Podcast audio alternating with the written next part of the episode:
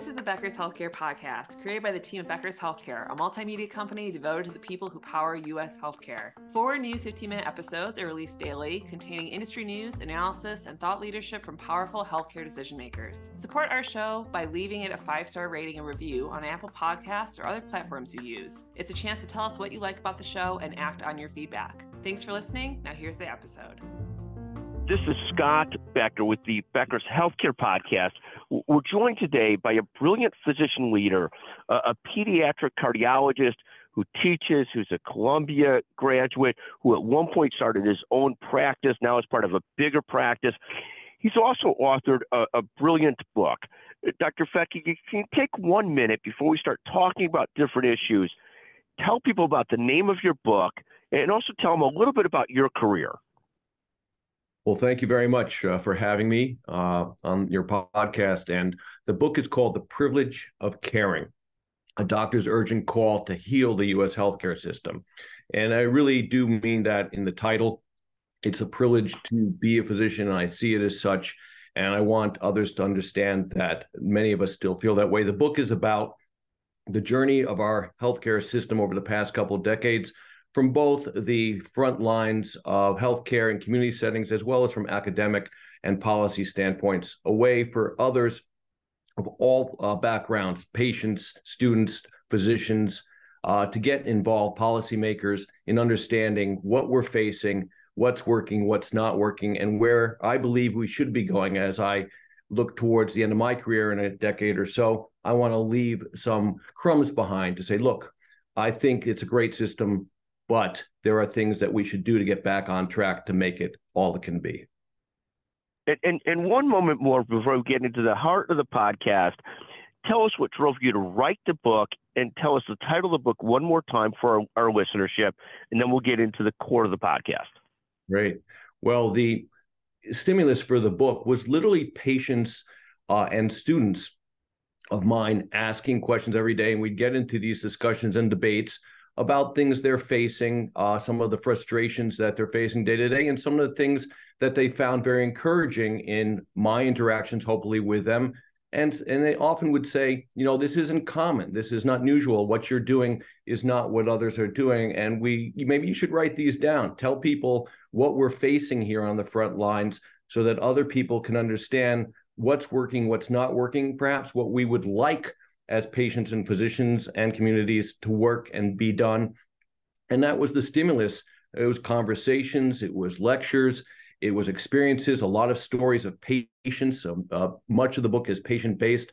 One patient uh, in particular runs throughout the entire story a 70 some year old man born in the 50s with complex congenital heart disease and his legacy and his story. And basically, he said, Doctor, don't let go of what allowed me to be alive and thrive. I see some things threatened. Uh, I understand that you still see the potential here. Don't let this uh, go away. Don't let us lose what makes this system very strong. Tell people about it, write about it. And that was the stimulus for the book. Dr. Fethke, why don't you start off by first introducing yourself? I know you're a Columbia University med school graduate. You've also taught. Tell us a little bit about yourself then we'll talk about what you're most excited and focused on currently. You know, what's top of mind for you? Well, thank you for having me, Scott, and uh, allowing me to share some of the work we're doing. So, as you mentioned, I uh, went to Columbia College of Physicians and Surgeons and basically came out to the area that I grew up in after uh, several years of education and residency and then fellowship in pediatric cardiology at Columbia. I was fortunate enough to return to the hometown where I was raised in the Hudson Valley of New York. Uh, and basically, I was given the chance to do something that a lot of people uh, really don't think about anymore. In 1997, 1998, I was uh, asked to hang a shingle, the old fashioned start a practice up uh, in an area, but in this case, with a subspecialty uh, of pediatric cardiology when there really was no other subspecialty around. I had a dual focus there at the start of practice, but also to be a liaison from the city to the community to create a network that would hopefully improve the care in the region. And I've spent the past uh, couple decades, almost 25 years now, uh, working to do that. Uh, and that evolution uh, has been uh, rocky at times, but always moving forward. And now I'm currently working with the Boston Children's Health physicians, no longer directly with Columbia, though I'm in touch with many of my colleagues in the city. And uh, we have built uh, an infrastructure that allows us to provide services for children, not just with cardiology, but uh, with my current colleagues and team, also other subspecialties in pediatrics in a community care setting. Thank you, Dr. Fethke. And take a moment, Don.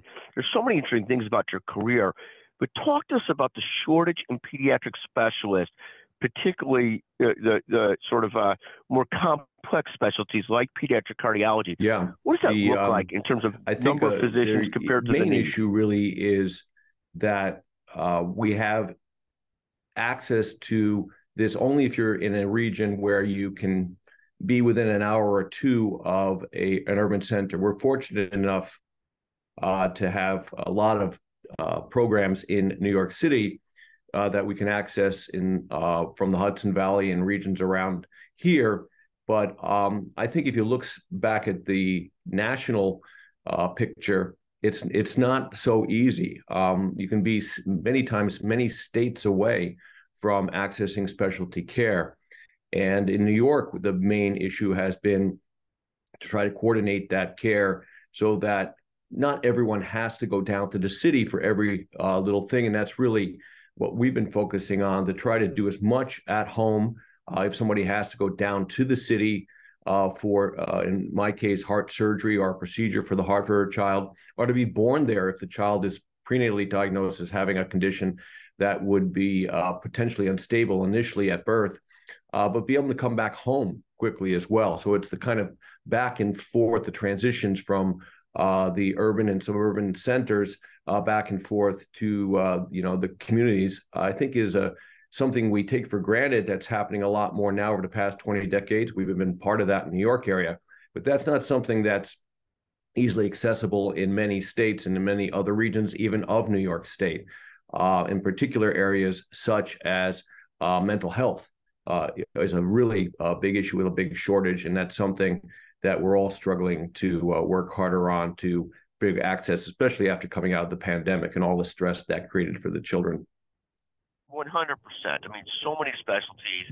You know, the, the suicide rate for children up to 24 years old or so, it's one of the leading causes of death is suicide uh, maybe right after accidents. It's a it's a horrendous situation, and yes, the pandemic added to that tremendously, and just not enough mental health resources in the country. I appreciate you putting some light on that.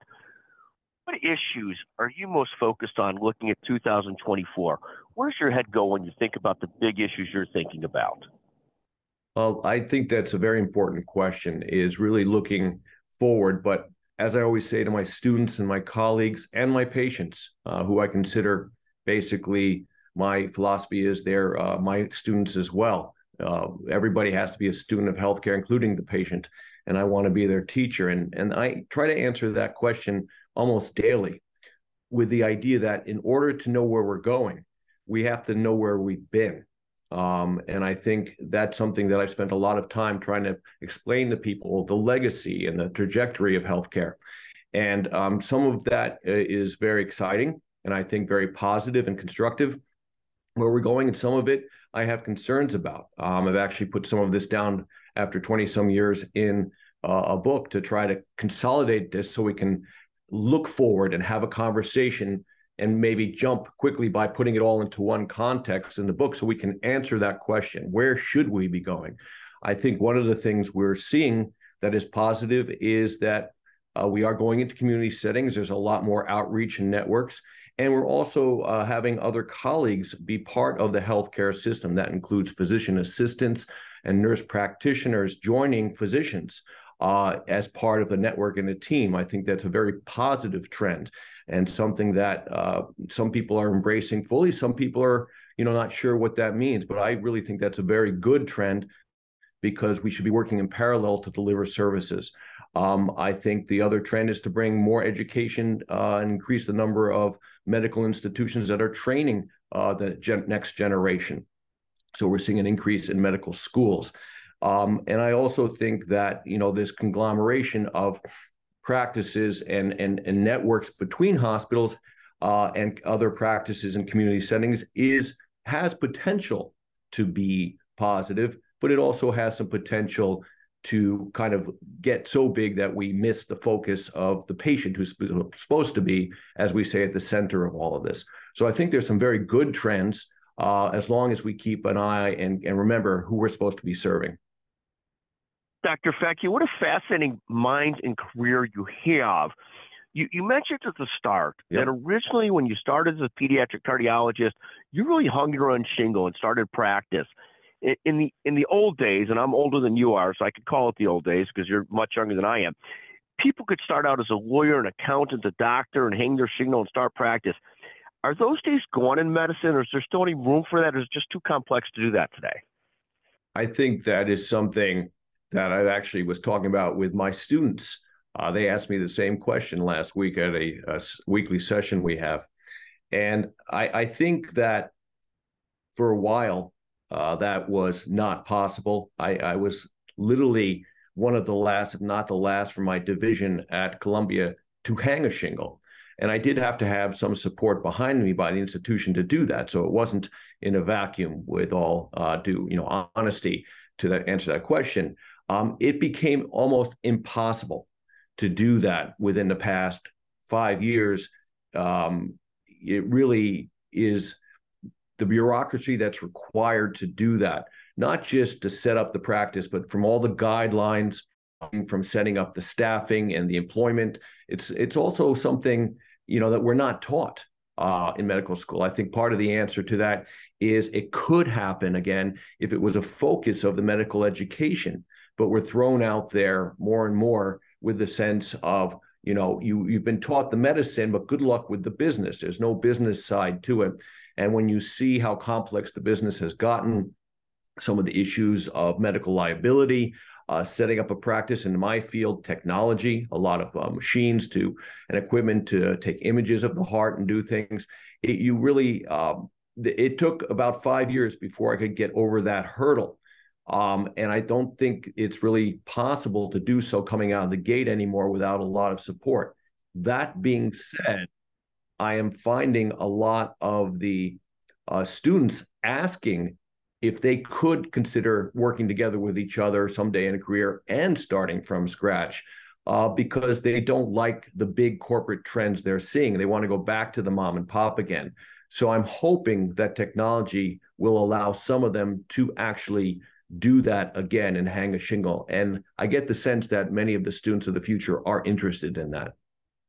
So, so Dr. Fethke, fascinating perspective. The, the next question I have for you, and then I'll let you go soon, I promise, is this question of when you look at today, we hear so much concern about prior authorization, about staffing, about the challenges back and forth, about just doctor burnout, clinician burnout when you look at the challenges today, what, what's top of mind for you in terms of the challenges?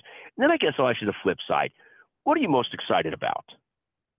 I think a lot of the uh, biggest challenges are the kind of the roadblocks between the patient and the doctor that you mentioned, and they come in in all those different forms. Uh, you know, technology can only do so much to try to do that. But I think healthcare should not function like an app or like, with all due respect, uh, making a reservation at a restaurant uh, or you know buying something. It it, it should become uh, it should not become a commodity.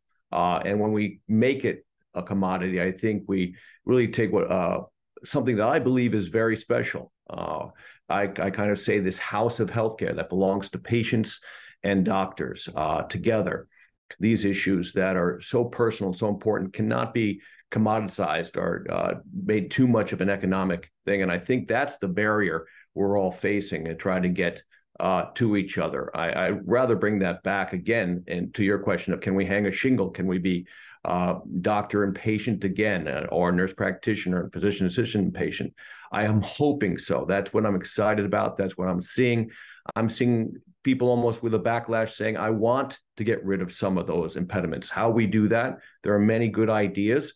Uh, but I think the first thing is we have to make a decision that that's a goal and a priority. I think we've gotten uh, to the point where it has frustrated people. Your question is a good one, Uh, we don't want that anymore. Uh, we tried it. I think there's a push, and I'm hoping uh, to get away and come back to the one-on-one again. Get uh, other people out of the room, so to speak, and bring the doctor patient back into the room because these are the issues that we're hearing in the news.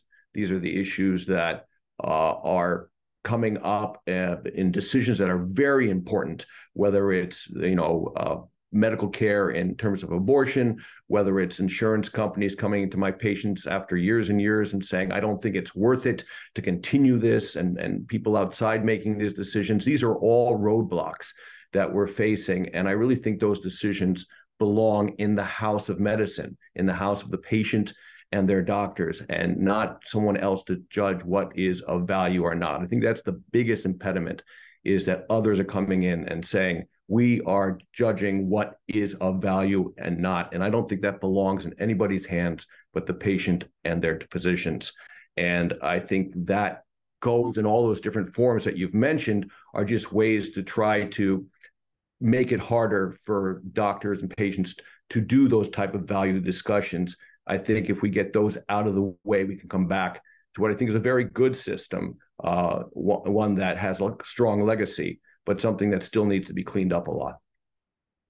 Dr. Fethke, what a brilliant career from from hanging a shingle originally to practice medicine to being in the most important specialties that's out there that's so underserved throughout so much of the country, pediatric cardiology.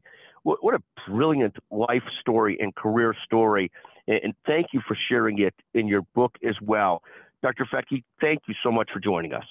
It was my honor, and thank you for allowing me to uh, tell everyone about something that I truly do love to do, and I believe uh, has a lot of potential still. It's so important for leaders at the top of organizations to keep learning, stay sharp, grow their networks. To help our audience better do this in a more simplified, personalized, and meaningful way, Becker's Healthcare has launched My BHC it's your trusted Becker's healthcare experience and more with content, connections, events, and learning opportunities. Join the community free of charge at www.my.beckershospitalreview.com and we'll see you there.